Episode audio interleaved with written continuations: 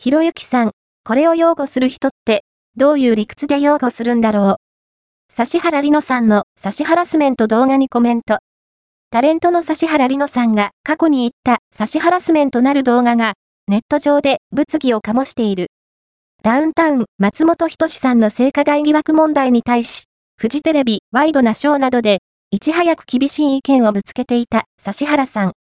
そういう指原さんはどうなんだ？といった形で、およそ10年前の動画が拡散されているようである。